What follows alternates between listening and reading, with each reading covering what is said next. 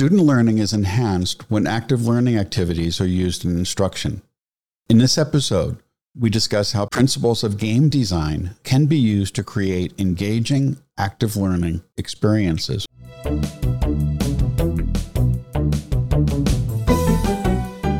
Thanks for joining us for Tea for Teaching, an informal discussion of innovative and effective practices in teaching and learning. This podcast series is hosted by John Kane, an economist, and Rebecca Mushtare, a graphic designer, and features guests doing important research and advocacy work to make higher education more inclusive and supportive of all learners.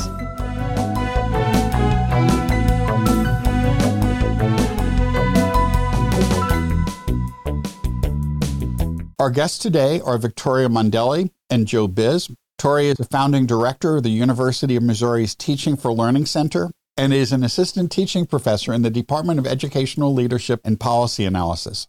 She had previously served at the teaching centers at Mercy College and at the CUNY Borough of Manhattan Community College. Joe Bisz is a learning games designer and full professor of English at CUNY Borough of Manhattan Community College. Victoria and Joe are co authors of The Educator's Guide to Designing Games and creative active learning exercises, The Allure of Play, which was published in March of this year by Teachers College Press at Columbia University. Welcome, Tori and Joe. Hi. Hi. Thanks for having us. Today's teas are Joe, are you drinking tea? Oh, yes. Classic chamomile. In a mug that looks handmade? It looks handmade, but that's just to make people think I have other skills as well. How about you, Tori? Today I have a Starbucks espresso and cream in a fancy, fancy glass because it's so special to be with you today. She is up to a stemmed glass. How about you, John? I am drinking a peppermint spearmint tea in a tea for teaching mug. That's good. I have a cacao tea. Very nice. Cacao tea, the cocoa plant. And so it's actually made from the plant rather than with tea leaves. So it's not chocolate flavored, made from the cacao plant. It's very tasty. I heard cat cow. Cacao. Well, I was thinking of the animals. I was thinking of the yoga pose. That's right. We've invited you here today to discuss your book, The Educator's Guide to Designing Games and Creative Active Learning Exercises. What are the advantages of using playful activities in learning? Well, I think I can take this to start. Basically, the foremost advantage of being playful is that your exercise can recapture the ageless allure of learning. As children, the first way that we all learned was by probing our environment, playing with it, inventing mock scenarios, and then changing up the rules. As adults, I think that in our rush to instruct, our exercises can often become top down and we can miss opportunities to inspire wonder. Yeah, and I'd like to add that's why Joe and I really wanted our book to show teachers how to build their own creative active learning exercises to be easily applicable. We mostly come at it from a non digital aspect. So we are recommending using basic materials, paper, cards, tricky questions, puzzles, point systems, and role plays as some of our most common tactics. Although, lucky for us, there's plenty of digital technology that can make all those things happen in other environments too. Exactly. And the book does have that. We have different section of the book design online. And so recommending those tools as well. Low key though.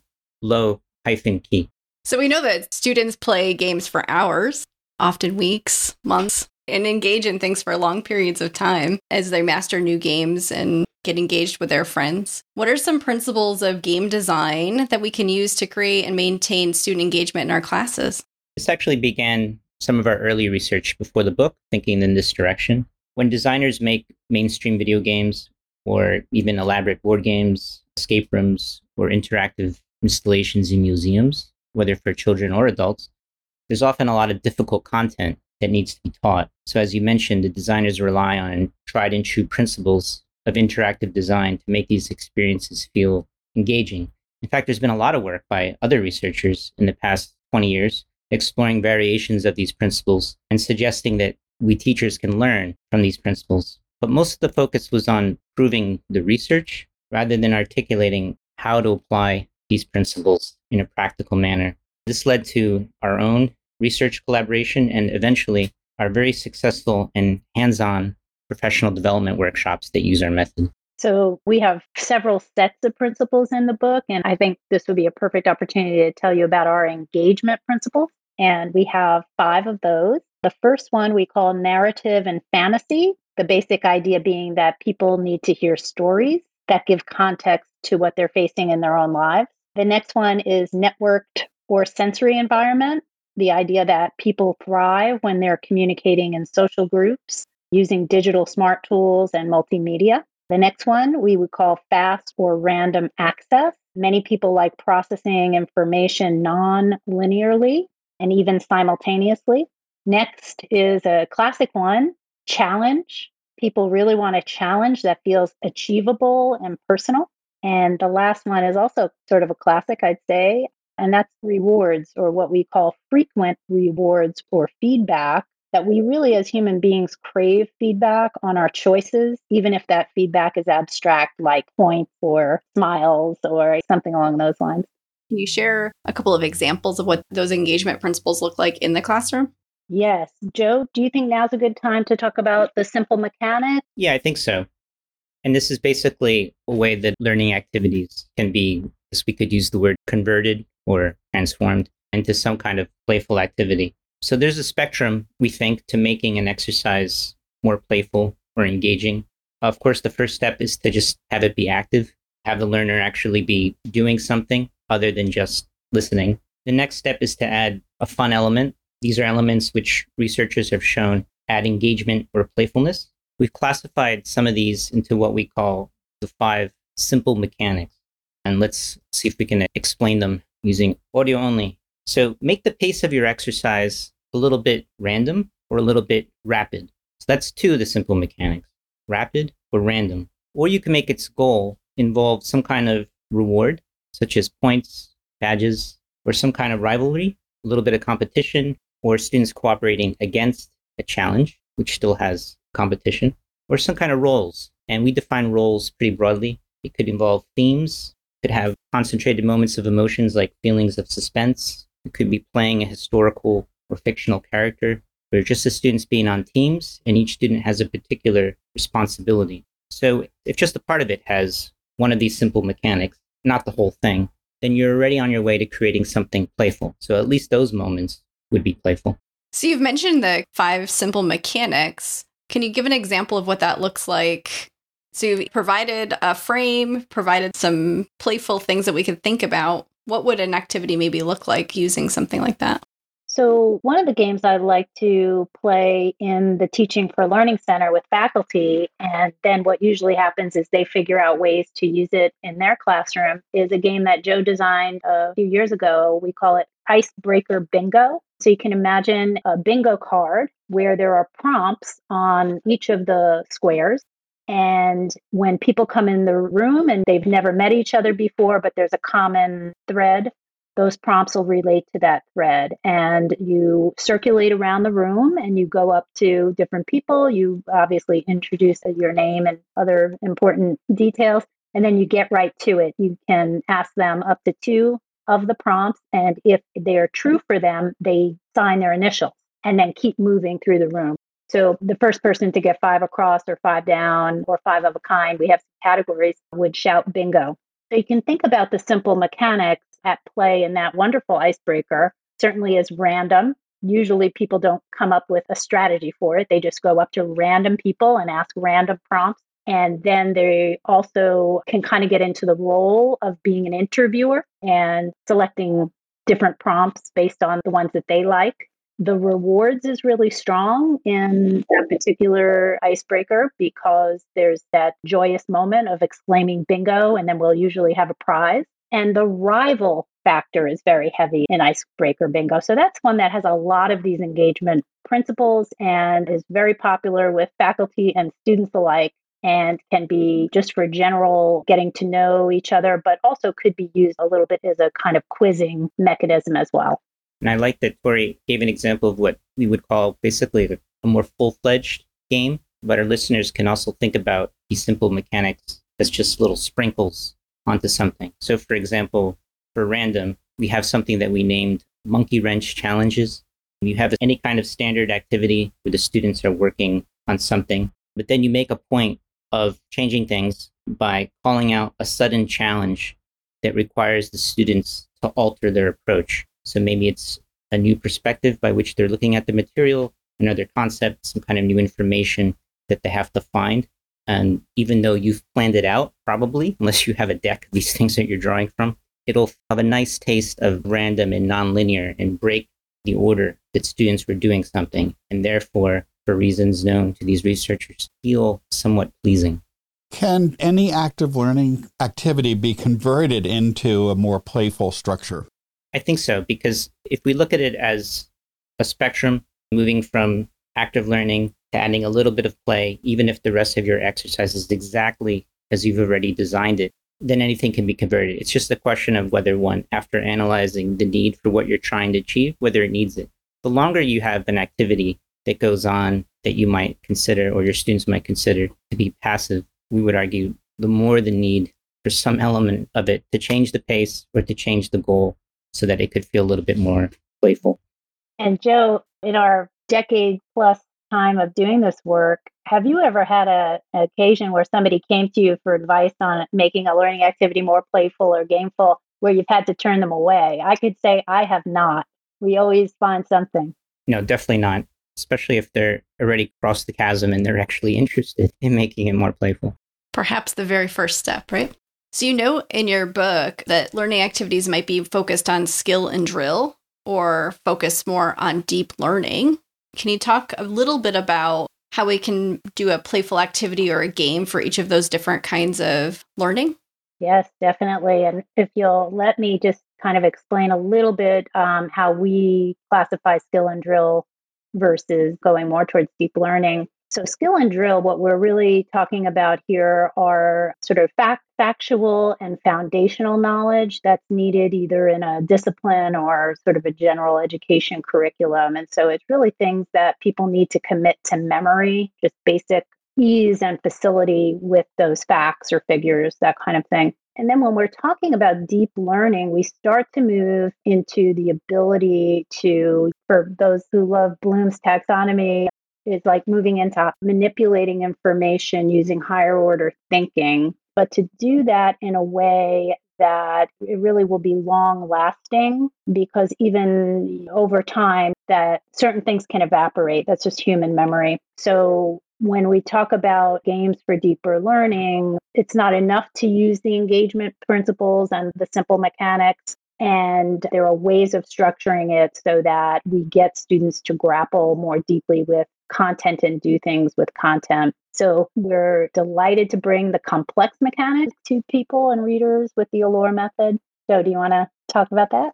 Yeah, so it's perhaps a little unexpected in our book because a lot of people are talking about games are focusing on the engagement element. And admittedly, we do talk about that. But we're actually firm believers that in addition to being engaging, well designed games and playful activities, can carry, as Tori was saying, deep learning principles taken from the cognitive sciences so before the book, I started doing some research on ways that faculty were already approaching learning activities in the classroom. And I came up with a classification system that Tori also expanded on with me for the purpose of the book.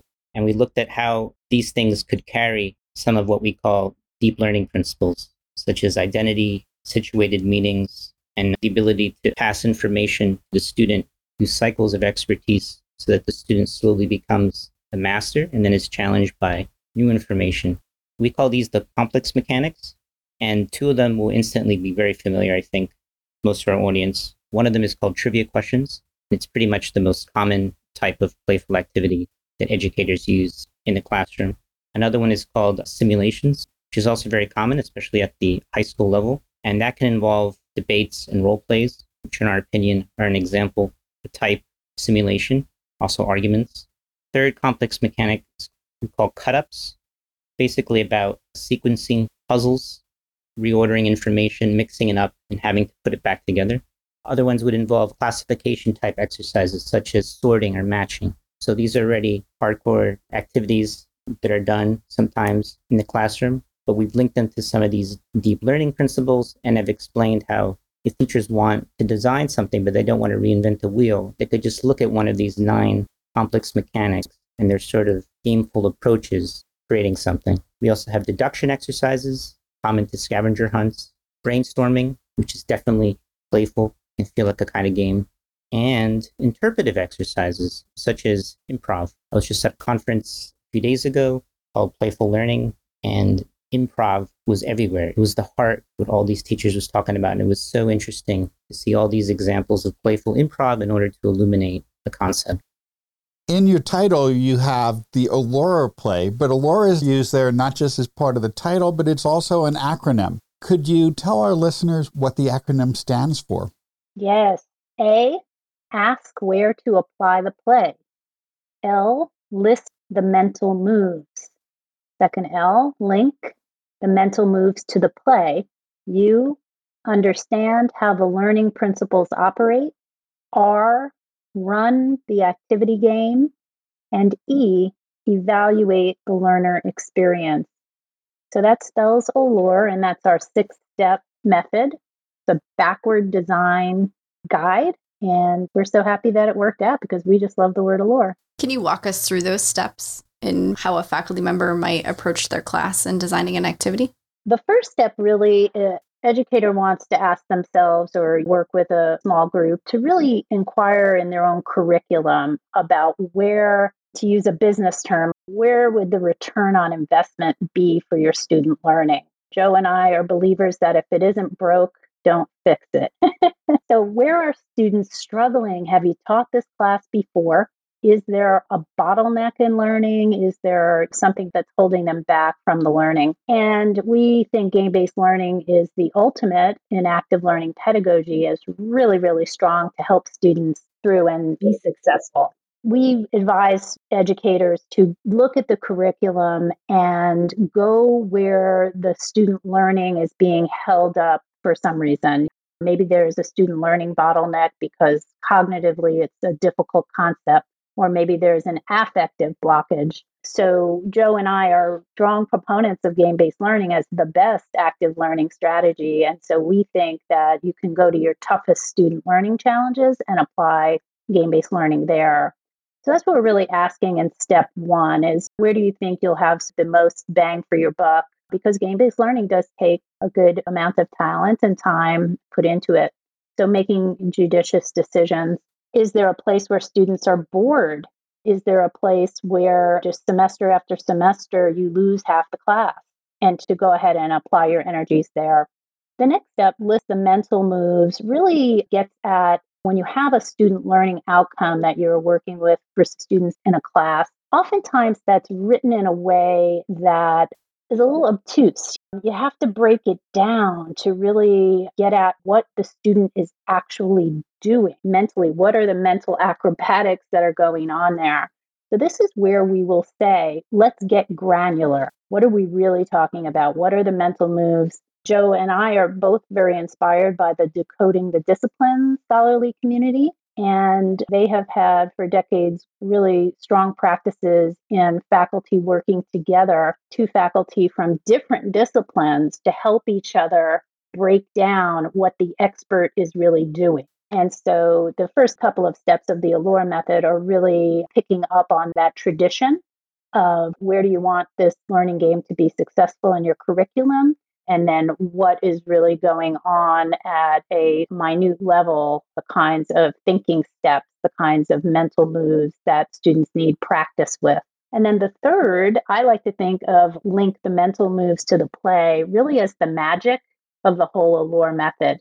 Because when Joe developed the complex mechanic, he categorized them according to Bloom's taxonomy level. Now, what this does is it really takes a lot of guesswork out for educators who want to apply the method. Now, all of a sudden, they can drill down on nine of the complex mechanics and say, well, I want the complex mechanics that are really going to help my students stay with analysis. And then that gives them a subset of choices that they can choose the complex mechanics that foster more analysis and build that in as the gameplay. So students are really practicing analysis, getting feedback on that analysis, and it's really quite time efficient thanks to that categorization. So Tori just reviewed the first three steps ask, list, and link.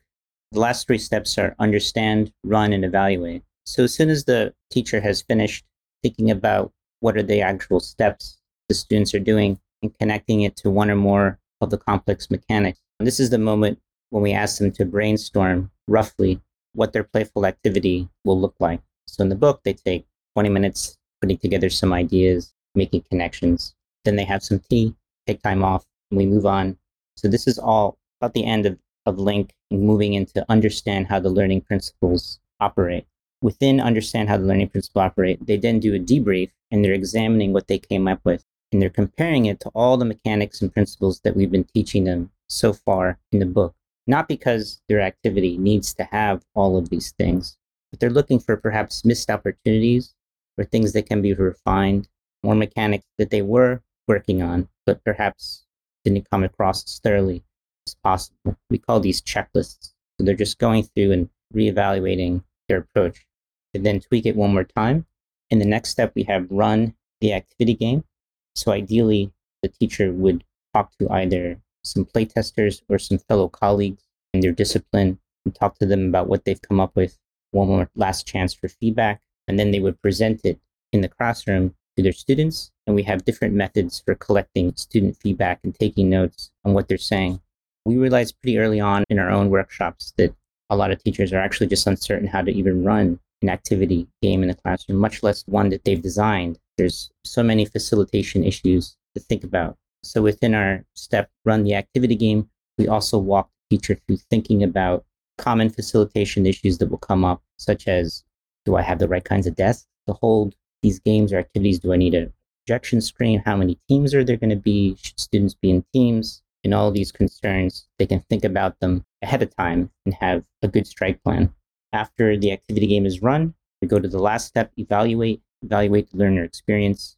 And we have different rubrics and ways that the teacher can think about how successful was the student's experience of this and how might the activity game be iterated upon and changed for next time because we all know we slowly work on our exercise and we make them better year after year until perhaps we get tired of them or we put them aside for a while. When you present this material, I imagine there's some faculty who are resistant to the whole concept of building play into classroom instruction. How do you address that with faculty? I never force it on them. We start with what brings you in today. And we talk about, we, we sort of have a co inquiry process of like what's going well, what's not going so well. And then we don't always bring the play or the games in first. It seems like mostly when I advertise a game based learning community of practice or a workshop, you're sort of already getting people that are open to it. But I can tell a nice anecdote about working with the political science department. I started working with them about four years ago just on a course redesign because their student success, the grades were not where they needed to be, a large enrollment course. And so we just started working together to boost student attendance. Students really weren't coming to class as they should be and to boost presumably student learning, but they really had some assessments that I thought could be improved upon. So I was even questioning how much learning are we really evaluating here. So we began and worked with each other for a couple of years, just doing classic active learning redesign before I even broached the subject with them about play and game. And what brought that about was an internal grant for $100,000 became available to do innovative, creative teaching and learning. And so when I pitched that idea to them, I think our relationship and my credibility with them that we're not just adding bells and whistles, we're really talking about some proper teaching and learning principles to not only boost engagement but to deepen learning. And it's been a wonderful project. And we have new board games and card games. We're going to have our first video game. We're working with Adroit Studios, our gaming lab on campus. And so they are very, very pleased and had never really been in game based learning before. And adding to what Tori is saying, I think often the teachers just want to see like a little hook, a very quick understanding of what they could do to be playful. And then from there, they start getting other ideas. So we often lead with talking about simple mechanics. So we might say, well, for example, you make something a little bit more rapid. Maybe you're giving a certain amount of time for students to answer a question, not like a test question that's worth something, but during an activity just to make it a little bit more playful, 10 seconds to think about something, or taking another aspect of the rapid simple mechanic. One might have a very long activity that students have to do. There's been research showing that if you can chunk that activity into shorter segments, perhaps that are assigned a certain amount of time, not really about timers, but just to get through all of them to the day, students can more easily see the discrete tasks and operations they're supposed to be performing in each of those segments. make something a little bit more random. We mentioned earlier about the monkey wrench challenge. You try to use a little bit of roles in what you're discussing. Roles are linked to narrative, and it really does help to give a theme or some kind of narrative to your activity. For example, for discussing an essay or a textbook entry or any concept, just tell a quick story that illustrates some of the concepts from that reading. Or ask the class to actually help you write a short creative introduction to the boring essay that everyone had to read or that you're reading in class, and to use a narrative hook in that short introduction. So now we're using the power of analogy and of fiction, well, not really fiction, but, but of narrative to help students see sort of a more macro way of tying concepts together before doing the deep dive.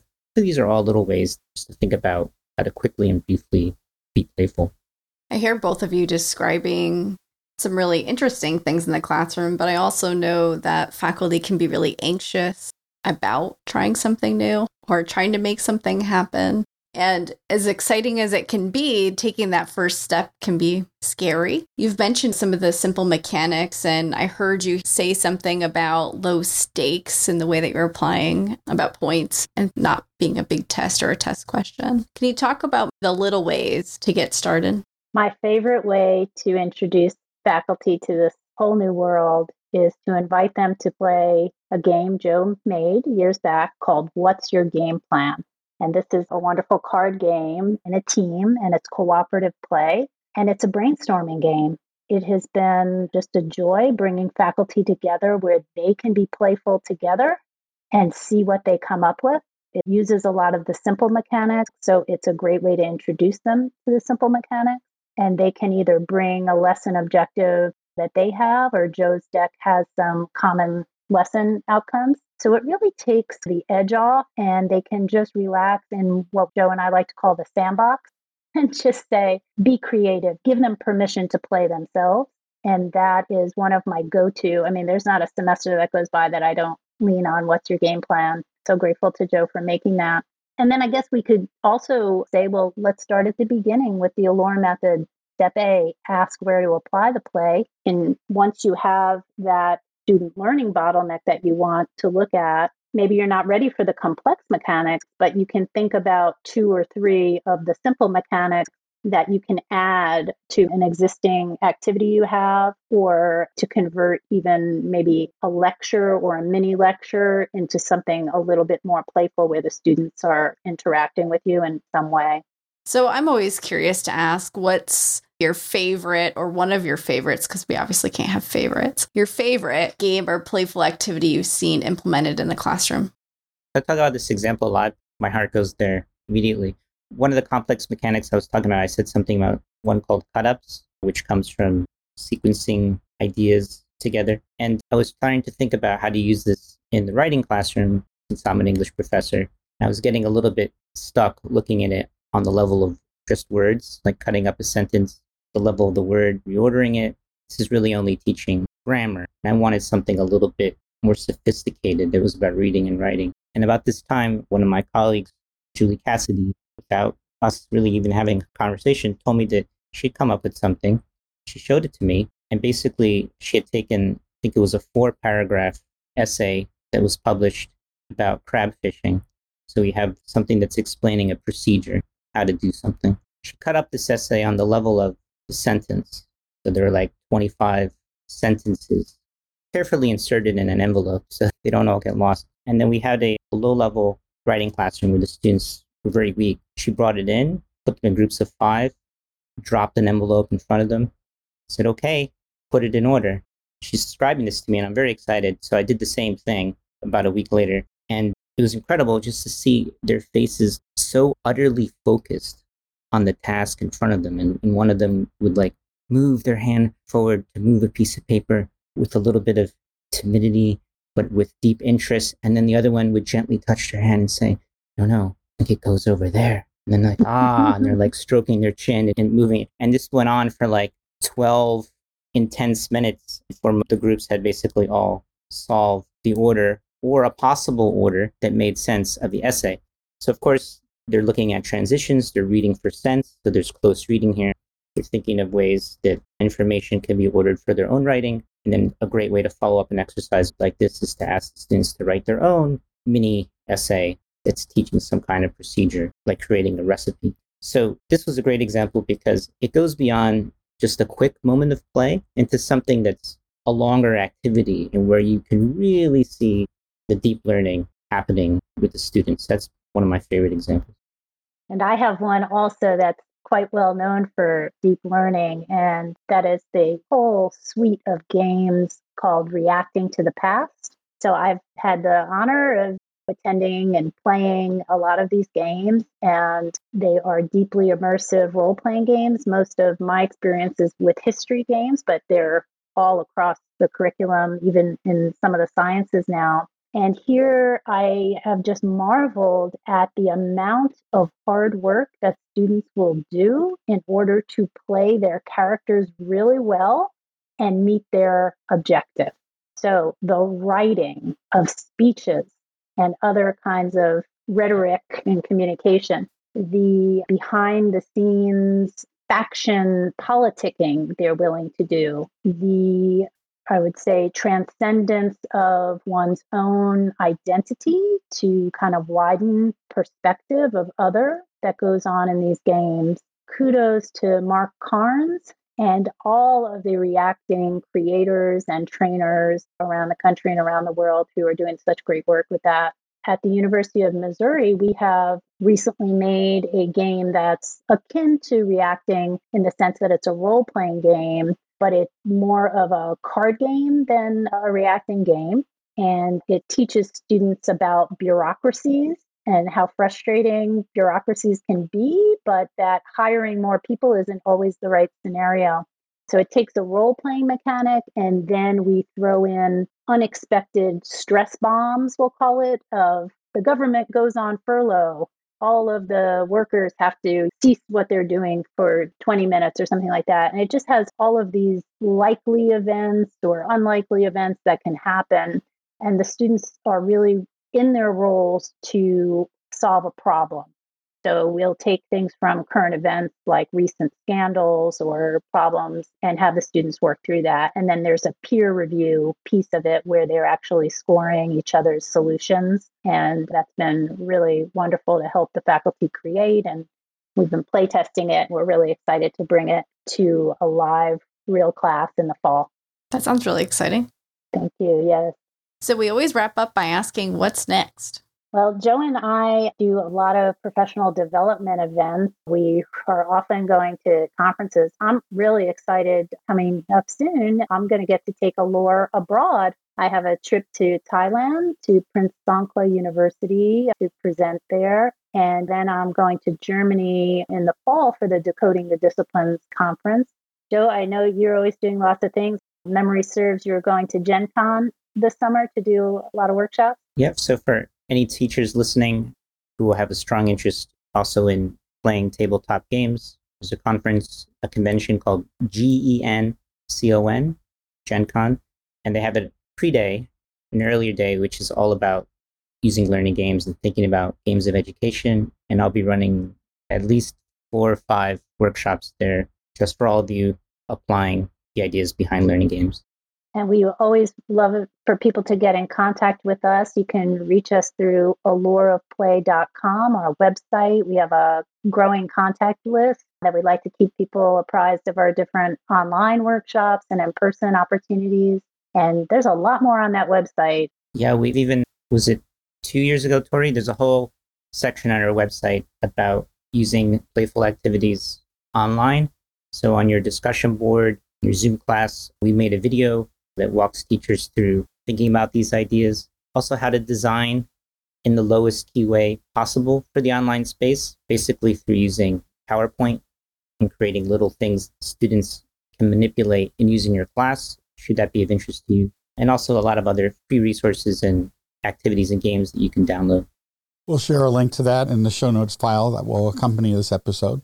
Well, thank you so much, Tori and Joe, for sharing Allure with us. Thank you. So great to be with you. Thank you very much.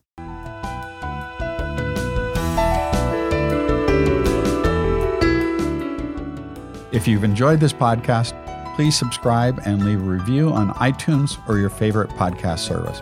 To continue the conversation, join us on our Tea for Teaching Facebook page. You can find show notes, transcripts, and other materials on teaforteaching.com. Music by Michael Gary Brewer.